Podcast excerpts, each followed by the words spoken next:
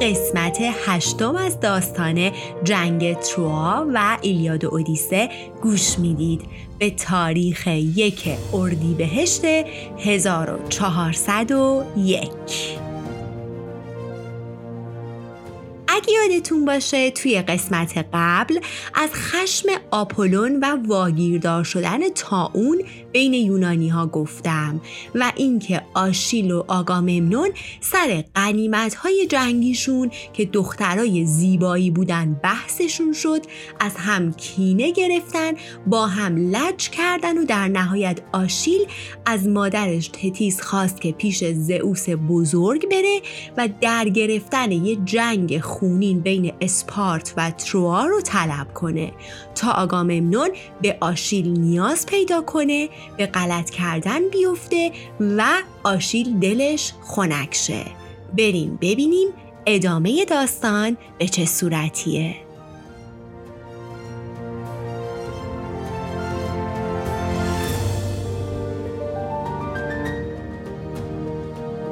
همونطور که مطمئنا حدس می‌زنید تتیس پری دریایی تتیس مامان پری دریایی به حرف پسرش گوش میده. میره پیش زئوس بزرگ خدای خدایان و درخواست پسرش رو مطرح می‌کنه. زئوس هم که قلبش برای تتیس پر می‌کشید میگه شما جون بخواه. حالا جالبی ماجرا اینه که تتیس که اینقدر نگران پسرش بود و بردش تو آب رود سیاه قسلش داد بعد بردش تو جزیره اسکایروس قایمش کرد. حالا خودش میره به زئوس میگه یه جنگ خونین را بیفته. عجب. و زئوس قول انجام این کار رو میده و میگه بسپرش به من. حالا بماند که این وسط بین زئوس و هرا زن اولش دعوا میشه که چرا باید زئوس به هر درخواست غیر منطقی از سمت تتیس و آشیل اوکی بده و چرا تتیس رو دوست داره هنوزم و از این داستانها. اون شب خواب به چشمای زئوس نیومد. همش تو این فکر بود که خواهش تتیس رو چجوری انجام بده. فکر کرد و فکر کرد در نهایت به این نتیجه رسید که الهه رویاها رو به خواب آگاممنون بفرسته. الهه رویاها به خواب آگاممنون رفت و بهش گفت من از سمت زئوس برات پیامی آوردم. زئوس خدای خدایان از اول جنگ نگران تو سپاهیانته. حالا پیامش چیه؟ اینکه گفته بهت بگم که الان وقت فتح شهر ترواه من برای پیروزی شماها شرایط رو فراهم کردم و تو به راحتی می‌تونی امروز بر تروا پیروز بشی. آگاممنون از خواب که بیدار میشه هنوز تو حال و هوای رویاش بود. یکم که لود میشه یاد پیام زئوس میافته پس سریع بزرگان سپاه و جمع می‌کنه و خوابش و پیام زئوس رو براشون تعریف می‌کنه. اما تو همون لحظه فکری به ذهن آقا ممنون می‌رسه. اینکه حقی برای سپاهیانش پیاده کنه. با خودش فکر می‌کنه. حالا که زئوس گفته ما می‌بریم پس من نیاز به این همه لشکر و سپاه ندارم. هرچی تعداد کمتر بهتر. اسمم در میشه همه جا که من چقدر قویم و تونستم به تنهایی یا با تعداد سپاهیان کمی تروا رو ببرم.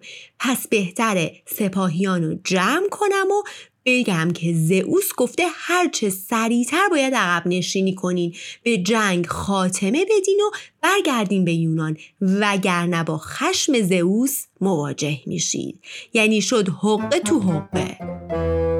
بزرگانم که مجبور بودن حرف آگاممنون رو گوش بدن پس رفتن و به سپاهیان گفتن که طبق فرمان زئوس بزرگ باید هر چی سریعتر عقب نشینی کرد و به سمت یونان فرار کرد. اکثریت سپاه خب بدبختا توی نه سال حالشون حسابی جا اومده بود. پس خوشحال و خندان به این فرمان بله گفتن و سری بار و بندیل رو جمع کردن که برگردن. دیگه طاقت دوری از خونواده و عزیزاشون رو واقعا نداشتن. خب داستان خیلی پیچیده تر از این حرف هاست. همونطور که تو قسمت قبل گفتم آتنا و هرا دو تا دشمن پاریس و تروآیا بودن. چرا؟ چون توی عروسی تتیس و پلئوس چون پاریس اومده بود و آفرودیت رو انتخاب کرده بود در نتیجه هرا و آتنا با پاریس از همون موقع لج شده بودن. حالا الانم که جنگ در گرفته بود دلشون می‌خواست پاریس و تروآیا نابود بشن. پس از اون ور تو کوه اولمپ آتنا و هرا که دشمنای پاریس و تروایی ها بودن وقتی دیدن اکثریت سپاهداران برمیگردن و در واقع سپاهدار ضعیف میشه فهمیدن که باید یه کاری بکنن. اونا از حقه زئوس خبر داشتن و می‌دونستن این نقشه ها همه برای اینه که انتقام آشیل از آگاممنون گرفته بشه. پس خیلی سریع دست به کار شدن. آتنا می‌دونست تنها کسی که می‌تونه روی آگاممنون تأثیر بذاره اودیسه مشاورشه. پس میره و به اودیسه میگه که این نقشه زئوس برای کمک به تتیس و آشیله تا از شماها انتقام بگیرن. پس گول نخورید که اگه نسنجیده برین جلو کارتون تمومه. آتنا برای انتقام گرفتن از پاریس حتی حاضر بود خطر خشم زئوس رو به جون بخره. البته که خب آتنا دختر محبوب زئوس بود. همونطور که اگه یادتون باشه از مغز زئوس اومده بود بیرون و برای همین تا حدودی خیالش راحت بود که باباش بهش کاری نداره.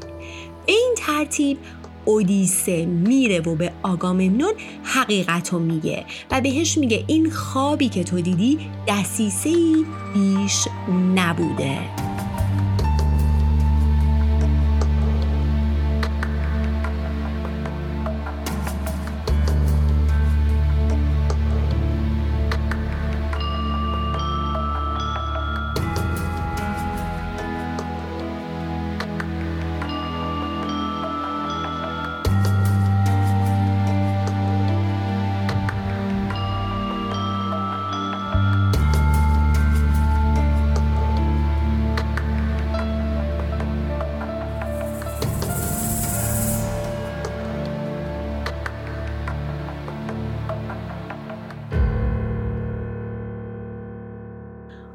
آگاممنون این رو که شنید وارفت یعنی نه تنها وعده گشایش و فتح حقه بود که با این داستان آگاممنون فهمیده بود که چقدر سپاهیانش بیانگیزه و خسته و مشتاق به برگشتن. پس دلهوره عجیبی به جونش افتاد. خب یونانیا رو بذاریم تو کشتی بمونن. بریم تروا ببینیم اونجا چه خبره. از اونور تو کاخ پریام شاه پریام هکتور پسرش و سران تروا با هم جلسه گذاشته بودن. برای اینکه یه تصمیمی بر این وضعیت و تحریمای چندین و چند ساله بگیرن.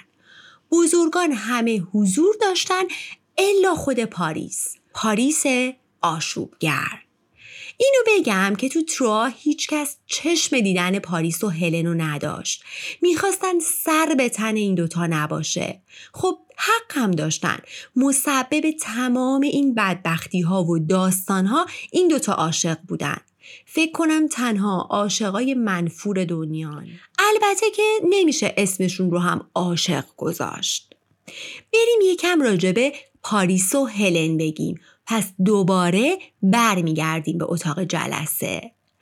وقتی پاریس و هلن به تروا رسیدن با تمهیداتی که آفرودیت چیده بود مردم تروا همه خوشحال و همه شهر جشن و پایکوبی بود که پسر شاه می‌خواد ازدواج کنه. شم و چراغا رو روشن کنید امشب عروسی داریم. بدبختان نمی‌دونستن که قراره چی پیش بیاد که قرار جنگی در بگیره محاصره و تحریم هایی شروع بشه که حالشون جا بیاد. پاریس بزدل و بیمایم که فقط فکر عروسی و داستانای بعدش بود اصلا انگار نه انگار. وقتی جنگ در گرفت و این داستانا پیش اومد هیچ ابراز ملامت و پشیمونی نکرد که هیچ تو هیچ کدوم از جلسات هم شرکت نکرد که محض رضای خدا یه کمکی کنه دستی برسونه. کلا با هلن تو قصر خودشون بودن. البته که هلن وقتی به تروا اومد چند روزی با پاریس بود پشیمون شد اونم چه پشیمونی. دیگه اون هلن عاشق پیشه نبود که نبود. هلن زیبا دختر لیدا و زئوس بزرگ همسر منالئوس پادشاه اسپارت برای به تروا اومدن و با پاریس بودن همه چیزش رو فدا کرده بود. آخه واقعا چرا؟ هلن یکم که با پاریس گذروند فهمید که صورت زیبای ظاهر هیچ نیست. فهمید که با یه شخصیت سطح پایین و باز طرفه. پاریس هیچی تو زندگیش براش مهم نبود جز مسائل جنسی. هلن که دیگه کلافه شده بود از طرفی هم راه برگشتی نداشت فقط روز و شب و شب و روز گریه می کرد تا می اومد از رابطه با پاریس سر باز بزنه پاریس آفرودیت رو صدا می کرد و آفرودیت تیری به قلب هلن می‌زد و هلن برای چند ساعتی عاشق پاریس می‌شد دوباره. اثر تیر که می‌رفت دوباره روز از نو روزی از نو. هکتور و پریامم که فقط می‌خواستن کله پاریس رو بکنن. کاری نمی‌تونستن بکنن. اگه پاریس رو از قصر بیرون می‌کردن توف سربالا بود. پس فقط خودخوری می‌کردن و سعی داشتن که خودشون یه جوری این آشوب رو جمع کنن. خب حالا برگردیم به اتاق جلسه سران تروا توی جلسه همه بزرگان به پریام حمله می‌کنن و میتوپن که این بدبختی ها همه از گور اون پسر پست تو بلند میشه. به پریام میگن که هر جور شده باید این دوتا یعنی هلن و پاریس رو به اسپارتیا تحویل بدیم. شر این قضیه رو باید زودتر بکنیم. تا همینجاش هم به خاطر ندونم کاریایی پسر تو کل شقی خودت ضرر کردیم. کلی ضرر کردیم. ولی جلوی ضرر رو از هر جا بگیری منفعته. پس با اکثریت آرا به این تصمیم رسیدن که هلن و پاریس رو تحویل بدن. پس هکتور به عنوان وزیر جنگ و نماینده تروها پیامی میفرسته به آقا ممنون و بهش میگه برای پاره مذاکرات امشب بیا دم دیوارهای شهر که کارت دارم. و فقط لطفا تنها بیا که منم تنها میام. آقا ممنون. وقتی پیامو می‌گیره اول شک می‌کنه. اما بعد از کمی فکر ترجیح میده که بره و ببینه هکتور چی میگه. آقا ممنون هم خودش از این داستانا دیگه خسته شده بود. کلی کشته داده بود بعد دیگه فهمیده بود که سپاهش چقدر خسته و بیانگیزن. بدتر از همه این که دیگه آشیل رو نداشت. آشیل قهر کرده بود و حاضر به جنگیدن نبود. پس امیدی به ادامه جنگ نبود. در نتیجه. دعوت هکتور رو قبول می‌کنه و شب که میشه تنهایی به پای دیوارهای عظیم تروا میره. فقط میسپره که از داخل کشتی هواشو داشته باشن. هکتور و آگاممنون به هم که می‌رسن هکتور بدون مقدم چینی میره سر اصل داستان به آگاممنون میگه نظر چیه که فردا با یه کشته به این جنگ خاتمه بدیم آگاممنون میگه چی؟ یه کشته؟ هکتور میگه فردا صبح مسابقه ای راه میندازیم. بین یکی از پهلوانای شما و یکی از پهلوانای ما. و یکی از راهبای ما که مورد تایید دوتامون هم باشه رو می‌کنیم داور مسابقه. جنگ تن به تن این دوتا پهلوون میشه نتیجه این جنگ. یعنی اگه پهلوون شما تونست پهلوون ما رو بکشه و برنده شد ما نه تنها هلن و دو دستی تقدیمتون می‌کنیم که تمام ذخایر برونز و نیمی از طلای تروا رو هم به شما میدیم. ولی اگر ما بردیم و پهلوون شما رو کشتیم شما باید هر چی سریعتر با کشتیاتون برگردین به مملکتتون و به این قائله خاتمه بدین. آگاممنون توی خوابم همچین پیشنهادی رو نمی‌دید. این پیشنهاد برای آگاممنون دو سربرد بود وین وین بود. اگه می بردن که هلن و پاریس و کلی ثروت بهشون می رسید اگرم می باختن بله. آگاممنون کینه ای تصمیم گرفت هر جور شده آشیل رو بفرسته برای مسابقه. با این فکر یه لبخند ملیح اومد رو لباش. اما هکتور چیزی گفت که خنده رو لبای آگاممنون خشک شد. هکتور گفت ما پاریس رو به عنوان پهلوون خودمون میفرستیم ولی باید اجازه بدی پهلوون شما رو هم ما انتخاب کنیم و اون کسی نیست جز منالئوس آگاممنون گفت کی؟ هکتور گفت ببین این دعوا در واقع بین پاریس و منالئوسه. پس بذار خودشون دوتا به این داستان خاتمه بدن. آگاممنون اومد قبول نکنه که یهو به این فکر کرد که مطمئنا منالئوس برادرش هرچی هم باشه از اون پاریس بی کلاس بی خاصیت ترسو جنگاورتر و قوی تره پس OK رو داد و قرار شد فردا صبح در حضور سپاهیان دو طرف fight برگزار بشه.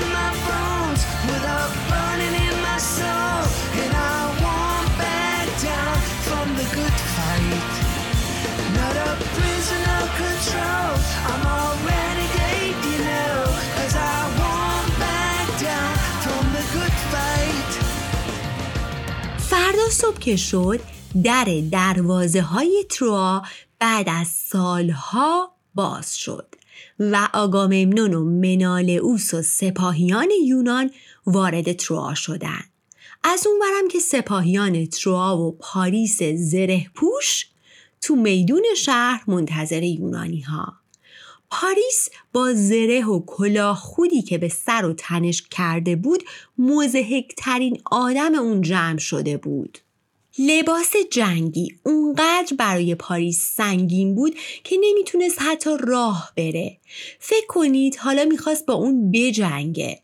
راه به مورد اعتماد دو طرفم که به عنوان داور اومد و قانون بازی این شد که دو طرف به فاصله ده متری از هم وایسن و برای دو بار می‌تونن نیزه رو به سمت هم پرتاب کنن. در صورتی که با این پرتابا کاری از پیش نبردن بعد از این جنگ تن به تن شروع میشه. میان که قرعه کشی کنن که کی اول پرتابو شروع کنه منالئوس خیلی کول و با اعتماد به نفس میاد و میگه بذارید پاریس اول پرتاب کنه پاریس که با اون لباسا نمی‌تونست حتی تکون بخوره به زور نیزه رو بلند می‌کنه و پرتاب می‌کنه و تقریبا جلوی پای خودش میفته زمین. نوبت به منالئوس که می‌رسه منالئوس نیزه رو بر میداره و با یه حرکت پرتابش می‌کنه.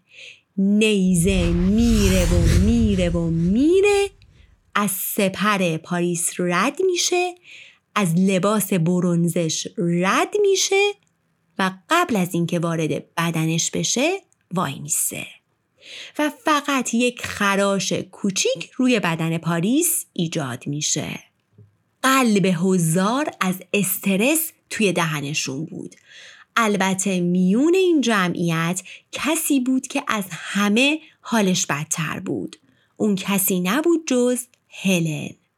بله هلن از بالای دیوار قصر پریام نظارگر مسابقه بود و فکر کنین یه طرف این نبرد شوهرش بود و یه طرف دیگه معشوقش که به خاطرش به همه چی پشت پا زده بود و فرار کرده بود. منالئوس از هرسش به عنوان دومین پرتاب بلافاصله شمشیری که تو دستش داشت و به سمت پاریس پرتاب می‌کنه شمشیر می‌خوره به کلاه خود پاریس و میفته اونور منالئوس که دیگه دوتا نوبتش رو از دست داده بود و سلاحاش هم انداخته بود با دست خالی و نعر زنان به سمت پاریس حمله می‌کنه اما قبل از اینکه به پاریس برسه یهو همه جا رو مه قلیزی می‌گیره مهی که دیگه هیچ جا معلوم نبود و چشمها هیچ جا رو نمی‌دید. حالا داستان چی بود؟ خدایان المپ از اون بالا در حال نظاره مسابقه بودن.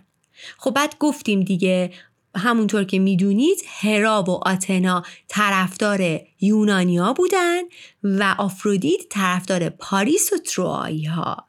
پس آفرودیت دوست دیرینه پاریس وقتی می‌بینه چیزی نمونده تا دخل پاریس بیاد سریع و تو کسری از ثانیه خودش رو به صحنه میرسونه. پاریس رو بغل می‌کنه و می‌بره به قصر. پاریس یهو چشم باز می‌کنه می‌بینه با اون لباس جنگی و در حالی که منتظر مرگش بود تو اتاق خوابش وایستاده از اون طرف وقتی مه کمتر شد منالئوس دید خبری از پاریس نیست. پاریس غیب شد. اومد اعتراض کنه که این چه مسخره بازیه که راه انداختین و تقلب کردین یهو یه تیری از جمعیت شلیک شد و خورد به بازوی منالئوس. این دفعه چی شد؟ بله آتنا و هرا که دیدن با این دست گل آفرودیت الان جنگ تموم میشه و احتمالا یونانیا برنده میشن چون ترویا تقلب کردن. تازه ترویا باید قرامت بدن و خلاصه جنگ تموم میشه و در حالی که پاریس سر و مرو گنده مونده هرا و آتنا به هدفشون نرسیدن. پس تصمیم گرفتن که جنگ نباید تموم بشه. به خاطر همین آتنا از اونجایی که خدای جنگ بود و یه سری قدرت ها داشت میره داخل جمعیت و از کمان یکی از پهلوون های تروا به اسم پاندروس تیری به بازوی منالئوس پرتاب می‌کنه. بدبخ پاندروس. منالئوس و آگاممنون رو کارد می‌زدی خونشون در نمی اومد. اون از اون مسخره بازی مه فرار پاریس. بعدم که پرتاب تیر به ناحق به بازوی منالئوس. پس اینطوری میشه که منالئوس و آگاممنون فرمان حمله میدن و سربازان اسپارتی تو چشم به هم زدنی و نعر زنان به سمت تروایی ها حمله می‌کنن.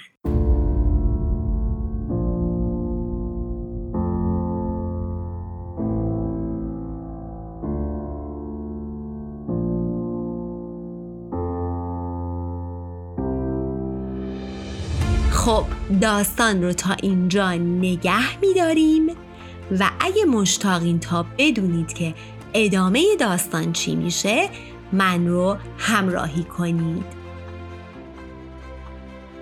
روز و روزگاری پر از آرامش و سلامتی رو براتون آرزو می‌کنم.